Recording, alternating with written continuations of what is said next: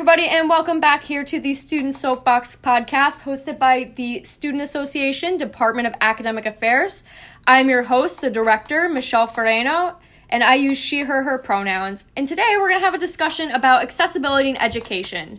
Because it is not a very well known fact, but nearly a fifth of all college students report having a disability of some sort, whether that be seen or unseen, learning or physical but it brings an issue of accessibility to education. So, here with me today, I have the Director of Disabilities, Bailey Kennedy, with me to discuss this issue a little bit more in depth. Bailey, please introduce yourself. Tell us a little bit about who you are and what you do. Hi, thank you for having me. My name is Bailey. I'm a sophomore here and I use she, her pronouns. Um, so basically, this is a new position for SA, and we are advocating for the rights of students with disabilities. Uh, we are advocating for um, learning more about uh, disabilities that are present, that are physical, that are internal, and just reducing the stigma that's on a lot of college campuses, unfortunately. And so, yeah. Yeah, Bailey's been doing a wonderful job. She's just had some events that she did that have really raised awareness. Can you tell me a little bit about some of those events? Yeah, sure. So I had my first event, uh, I think it was October 1st, and it was a DRC informational we had the DRC stands for Disability Resource Center, and this is a center for students who need either physical or testing accommodations on campus, um, just to they say like leveling out the playing field. So it's not some it's not to get ahead, but it's to make things even. Um, and so he, the amazing director John White, he came in and he talked a little bit about what they do, uh, how, and how to get it, how to get accommodations if need be. So yeah. So yeah, a few weeks ago, I actually had a Cookies and Kahoot. So it was a Kahoot game based on the history of disability advocates and um, people who have been famous in their own right who have had disabilities. Because a lot of times, and this is something I'm really passionate about, disability in history kind of gets brushed over. This is a very ableist view. Um, for example, a lot of people don't know that Franklin Delano Roosevelt had polio and he used a wheelchair. So that is a, that's something we really want to talk about more, and we want to like reduce the stigma of people who have disabilities who are less functioning than us because that is 100% not true and never true. Yeah, and the president of the United States even had a disability. Like people don't even know that because he was too scared to come out because of the stigma, and that's something that you've done such a good job addressing and you mentioned before, like, how passionate you are about this. What brought you into the advocacy field for people with disabilities? Oh, sure. So, I am a proud student with a disability. I have DRC accommodations. And my whole life, my mother has been a camp director oh, for a summer camp for students with disabilities. So, from the age of 12, I was a volunteer counselor, um, coming up from volunteer to junior counselor to senior counselor. And it was the best summers of my life. Very, like, completely. I made so many friendships that were long lasting. Through this camp, I saw a lot of issues that we have um, in society of stigmatizing and accessibility issues, um, especially for a lot of my friends who are in wheelchairs. That was very hard to see. Um, we always took them to water parks, and there were accessibilities with those. Zoos had accessibility problems, and it's just such so much more prominent. Can you tell us a little bit about the stigma and how the stigma is like manifested through people who may not have disabilities? Sure. So there is a big stigma in disabilities in general, whether they be physical or invisible. Um, a lot of times, the stigma stops people from getting the support and help they need. Um, it stops diagnoses. Diagnoses go unrecognized for years and years because they don't want to be labeled as, you know, because there is just this big stigma, um, especially among, uh, unfortunately, among young people um, especially in middle school, elementary school, when this, these symptoms start to manifest. You know, the odd one out, it's really hard, and so we want to stop this as soon as we can, which is why it's so important to teach about ableism and the stigma in college.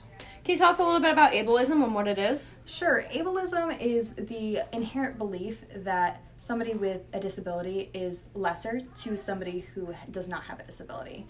This can manifest itself in many ways, and a lot of times you don't even know that the thoughts that you're having could be ableist. Yeah, I've honestly, so full disclosure, I also have a disability myself. I'm dyslexic, and I've even experienced this where people will come up to me and I'll tell them I have dyslexia, and they're like, oh, I didn't know you were dumb. I'm like, that, yes, that is I'm a, not, yes. dumb. I'm just dyslexic. It's just I process information differently. And I think that's so important that we address this in the college atmosphere because people with disabilities go so unheard and they don't get the support they need because of comments like that because they don't want to be seen as stupid. Um, have you seen this in your own experience? Yes. Um, when I was in high school, I didn't want to be diagnosed because I didn't want something to be, quote, wrong with me. And that is something that I really, really had to come to terms with that I do have disability, but that does not mean that there is something wrong with me. So once I started getting the help I need with my testing accommodations, at first I tried to hide it, but after a while with my close friends, I was like, "Hey, I'm going I'm never here. I'm not here. I'm not absent on tests because I don't want to take a test. I'm actually taking a test in a different room because I have some accessibility issues." And by talking about it, you help reduce that stigma. So you mentioned that stigma is such a big issue, especially in terms of students who have disabilities who need to get help. So that's one issue that reduces accessibility, but what are some other really big issues that you see as particularly as it pertains to college campuses in terms of disabilities and accessibility? I would say number one is the physical limitations. Um, here at UAlbany, I don't want to disrespect administration or the building, but a lot of times I notice that the um, accessibility doors are broken, that aren't work, they don't work, and so that is a big issue for people who are maybe need wheelchair accessibility, who need to get to their classes at a certain time. Um, that's a really big issue that we need to focus on. There is another issue with professors, unfortunately, believing that the accessibility for testing allows the students an unfair advantage. Um, and that is something we definitely need to address f- to the faculty because it is not. Like I said earlier, it is an equal. It's equaling out the playing field. So that are the, two big ones that I've seen, and those two those two tend to cause stigmas. How do you propose that we address the issue with the faculty? Because that's something I've seen as well. Faculty are very hesitant to let students take exams in a different room when test anxiety, especially, and ADHD, they are very, very real. People should be able to take tests other places if they need to. But how do you suggest that we address this with the faculty since it's such a widespread issue? Yeah, I believe that the DRC here is a great resource, and I believe they do a lot of great work to try to reduce that. They send out when a student has a disability, they explain in the letter, in letterhead format, that this isn't, like I said, this isn't to get ahead. But I think we do need to talk about that more in the campus community. I think we need some more events where faculty is wel- welcome. Um, because a lot of times faculty don't unfortunately show up to our events, but I feel like we do need to have a forum and we do need to talk about that. So that is something I do want to do as the director here is I do want to set up meetings with various faculty members, not to attack them, um, but to kind of be proactive. Yeah, absolutely. And the work you've done so far in regards to doing that is has been phenomenal and it's been great seeing you grow in this role. Thank you so much. Um I remember you also said something about the doors not working when you press the button to open the door so maybe an individual with a wheelchair can get in. If I remember right, you just did something recently too to bring attention to that issue and help fix it, correct? Yes, I did. There is a Google form. I'm sorry, not a Google form. It is a my uh, Excel form, something along the Office Office app form, and it's on our SA website. It's SAU Albany. SAU SAUAlbany.com. Something like that. Yes, and that is it's a quick fo- uh, form. The average time to take the form is two minutes because I, I'm allowed to see how long it takes on average to fill it out. And basically, it just asks you if you see a door or if you see a pathway that's blocked, you get to just fill it out, um, explain where it is in regards to the school, whether it be State Quad, Indian Quad, the tower, uh, the tower. I'm sorry, the the podium, um, even the like the admissions building. You just explain where it is and what's wrong, and the DRC will immediately fix it.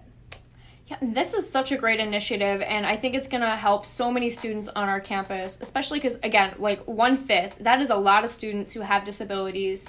So if you happen to see a door, even if you are not a student with a disability, please do us a favor and fill out that form. Help a person out. You never know what it might mean to them and how it might impact their lives. Yes, please do. I make a habit of checking. Uh, every once in a while, I'll like just walk by a door that I know gets used a lot because a lot of times that's the ones that short circuit out. I just kind of press it, make sure it's still working. That's something we can all do.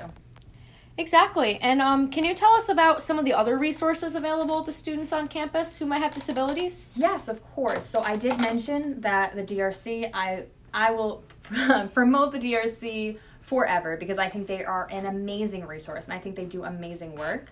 Um, the DRC is for more intellectual disabilities for testing accommodations, but it also works if you know there's a physical disability that might impede handwriting style and you're allowed to type your notes.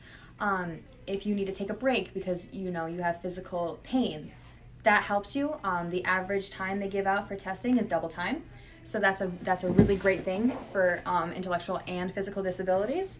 I do want to commend um, Residential Life. I know that's a kind of a surprise, but I do want to commend Residential Life on their accessible um, dorms because on every floor in every hall there is an accessibility uh, accessible wheelchair accessible dorm.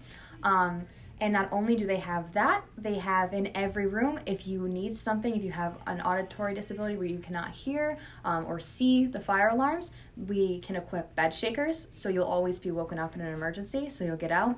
And also, this is a, a fun fact that a lot of people don't know the, uh, the lights, when they flash for our, um, for our fire drills, they're actually timed so they will not um, trigger an epileptic seizure.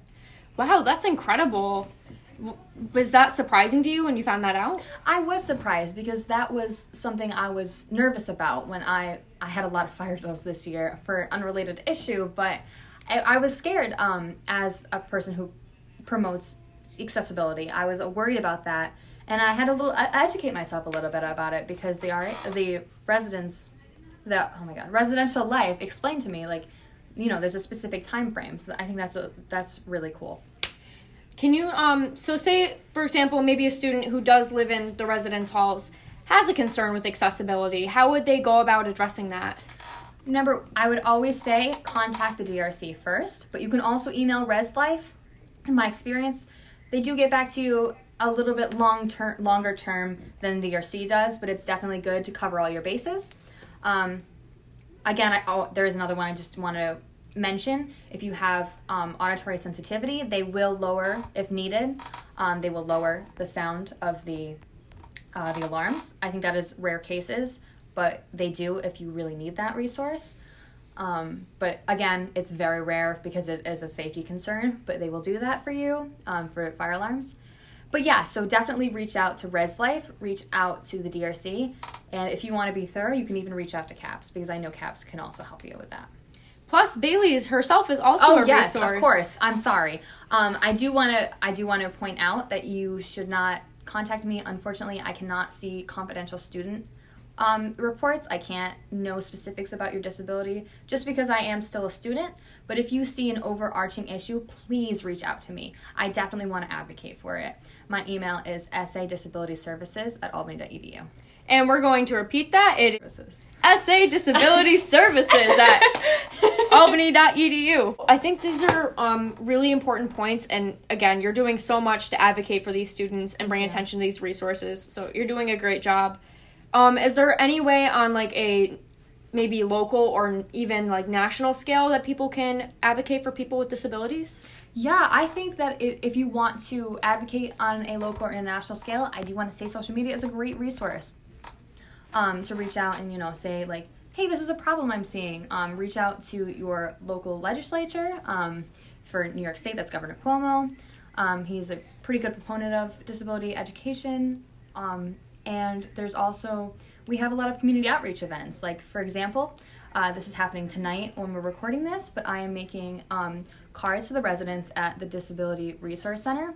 This is a residential facility and they've had to cancel a lot of um, Halloween events because of COVID. And a lot of these residents, um, because of COVID restrictions, because a lot of them are unfortunately immunocompromised, cannot see um, outside family members. So we just want to make sure that everyone has a sense of community on Halloween. Yes, and this is a great initiative to make sure that everyone's feeling loved and that people with disabilities are being embraced in our society. Yeah, so of course. I really commend you for this initiative. I think it's wonderful. Thank you. But yeah, a lot of residential facilities, whether they be homeless shelters right now, um, drug addiction centers, disability centers, they are very isolated because of our world of COVID, and so I just because my my branch is disability, I focused on a disability resource center. But I believe that um, a community outreach is great for any of these programs. Yes, and again, I can't wait to see what else in terms of community outreach you do for students with disabilities. You're doing a great job. Um, is there anything else you want students to take away from their experience or something you want them to think about in regards to students with disabilities? Um, if you have a disability and you are, you know, kind of nervous about your accessibility, please, please, please reach out. You can even reach out to me as long as you don't give me specifics. I can 100% um, connect you to the people who um, could help you. So, yeah. All right. And Bailey, thank you so much for joining us today. Uh, this was a very informative discussion. I'm sure students learned a lot. Um, again, if you have any concerns with accessibility, please reach out to the DRC, the Disability Resource Center. They can be found in the campus center or they have an email. Do you know yes, that email? it is drc at albany.edu. Nice and simple. very simple, very accessible, and they're very quick on getting back to emails. They're super concerned about students. yes, they're great. Also, this is also a good time to remember because we are hitting into the season where sometimes people are experiencing increased anxiety and depression. CAPS is also always a good resource to tune into. of course. And their wait times are a lot less longer than they used to be. So this is a perfect time Mm-hmm. to go and sign up for an appointment. And again, I don't want to get on my soapbox, I, even though this is the soapbox. Please get on your soapbox. But. I do want to caution all of you please be safe. It is still COVID season. Cases are rising, and a lot of students with disabilities are immunocompromised. So it can be very dangerous for me, for my friends, um, if we ever end up contracting COVID. So please, please be considerate. Exactly, and you don't always know who is immunocompromised Yes, or exactly. who isn't. So this extremely important point. Thank you for bringing that up. And um, we hope you tune in with us in two weeks. Thank you for stepping onto the student soapbox.